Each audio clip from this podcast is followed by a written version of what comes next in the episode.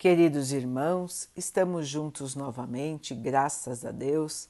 Vamos continuar buscando a nossa melhoria, estudando as mensagens de Jesus, usando o livro Vinha de Luz, de Emmanuel, com psicografia de Chico Xavier. A mensagem de hoje se chama Aos Discípulos. Mas nós pregamos a Cristo crucificado, que é escândalo para os judeus e loucura para os gregos. Paulo, primeira Coríntios um, vinte e três.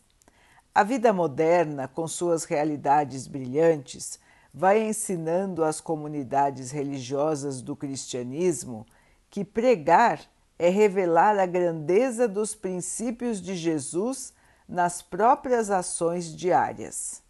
O homem que se internou pelo território estranho dos discursos, sem atos correspondentes à elevação da palavra, se expõe cada vez mais ao ridículo e à negação. Há muitos séculos prevalece o movimento de filosofias utilitaristas e ainda agora não faltam orientadores que cogitam da construção de palácios egoísticos à base do magnetismo pessoal e psicólogos que ensinam publicamente a sutil exploração das massas. É nesse quadro obscuro do desenvolvimento intelectual da Terra que os aprendizes do Cristo são expoentes da filosofia construtiva da renúncia e da bondade, revelando em suas obras isoladas a experiência divina daquele que preferiu a crucificação ao pacto com o mal. Novos discípulos, por isso, vão surgindo além do sacerdócio organizado. Irmãos dos sofredores, dos simples, dos necessitados, os espíritas cristãos encontram obstáculos terríveis na cultura intoxicada do século e no espírito utilitário das ideias comodistas. Há quase dois mil anos, Paulo de Tarso falava do escândalo que a atitude dos aprendizes espalhava entre os judeus e a falsa impressão de loucura que despertava nos ânimos dos gregos. Os tempos de agora são aqueles mesmos que Jesus declarava chegados ao planeta. E os judeus e gregos atualizados hoje nos negociantes desonestos e nos intelectuais vaidosos prosseguem na mesma posição do início. Entre eles surge o continuador do mestre, transmitindo-lhe o ensinamento com o verbo santificado pelas ações testemunhais. Aparecem dificuldades, sarcasmos e conflitos. O aprendiz fiel, porém, não se espanta. O comercialismo da mesquinharia permanecerá com o escândalo e a instrução envenenada ficará com os desequilíbrios que lhe são próprios. Ele, contudo, seguirá adiante, amando, exemplificando e educando com o libertador imortal. Meus irmãos, o papel do cristão verdadeiro no mundo. Desde a antiguidade, seguir os princípios de Jesus parece estranho a muitos. Parece estranho alguém renunciar ao primeiro lugar. Parece estranho alguém renunciar ao seu tempo de descanso para ir ajudar aos outros. Parece estranho alguém que divide o que tem. Ainda hoje que os tempos são chegados, ainda hoje que estamos em plena transição planetária, em plena divisão do joio e do trigo, ainda parece estranho o comportamento cristão. Que coisa, não, irmãos? Mesmo depois de dois mil anos da vinda do nosso Mestre para cá, o comportamento de amor, de fraternidade, de caridade ainda parece estranho a muitos. E nós, irmãos, que acreditamos no Mestre, que buscamos seguir os seus passos, temos que continuar exemplificando. Como bem disse Emmanuel, não adiantam os discursos falsos, os discursos vazios, sem obras. Não adianta se dizer espírita, se dizer cristãos, sem trabalhar no bem. Seguir o Mestre é seguir realmente os seus ensinamentos, na prática. Não adianta só se dizer cristão. Temos que ser cristãos. Seguir o que o Mestre exemplificou aqui na Terra. Ele não só falou, ele trabalhou. Ele colocou em ação o amor. E é esse o nosso objetivo na vida aqui na Terra. Exemplificar pelo trabalho. Logicamente, irmãos, que nós também podemos falar. E devemos pregar.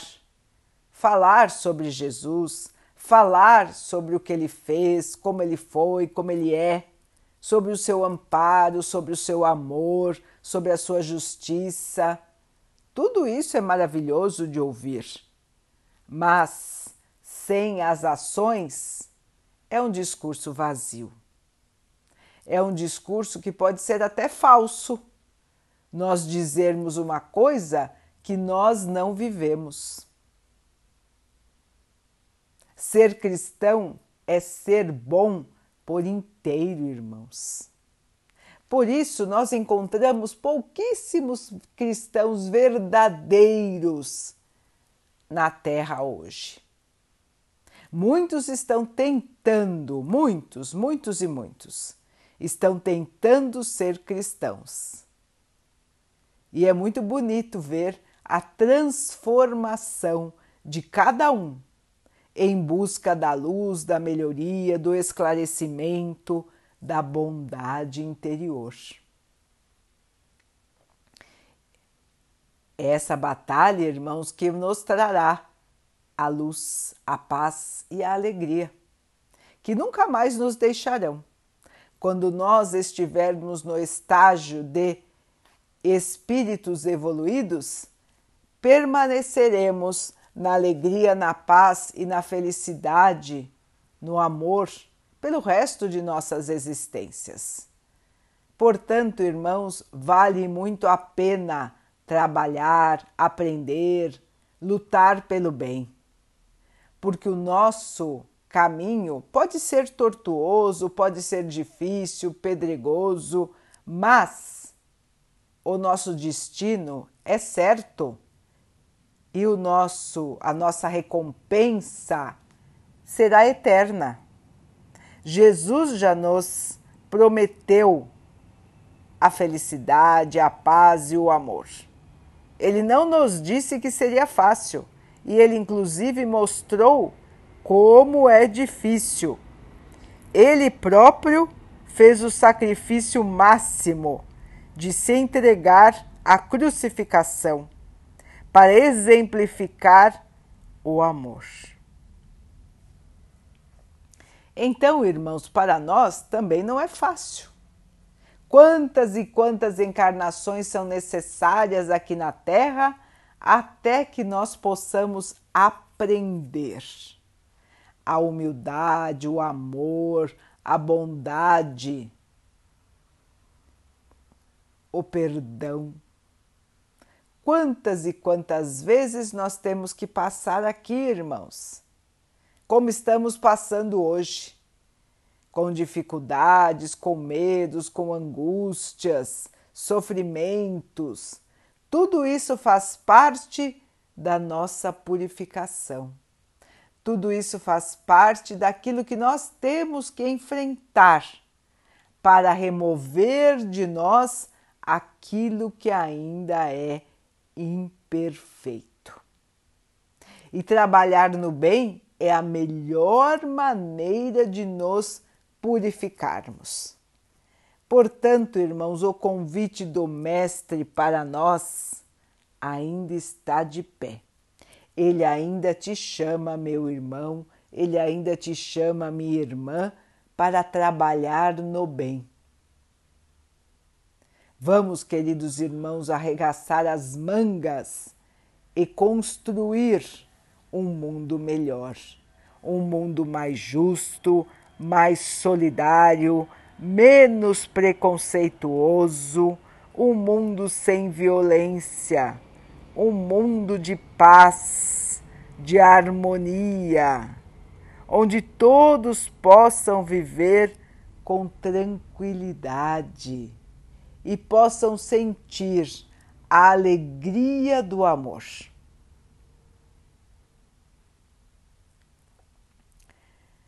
Vamos então orar juntos, irmãos, agradecendo ao Pai por tudo que somos, por tudo que temos, por todas as oportunidades de cada dia que surgem para que nós possamos nos melhorar, que possamos trabalhar no bem, que tenhamos força, esperança e muita fé para seguir pelos caminhos da vida, evoluindo, crescendo, purificando o nosso espírito. Que o Pai possa assim nos abençoar e abençoe a todos os nossos irmãos. Que Ele abençoe os animais, as águas, as plantas e o ar do nosso planeta. E que Ele possa abençoar também a água que colocamos sobre a mesa, para que ela possa nos trazer a calma e que ela nos proteja dos males e das doenças. Queridos irmãos, fiquem, estejam e permaneçam com Jesus. Até amanhã.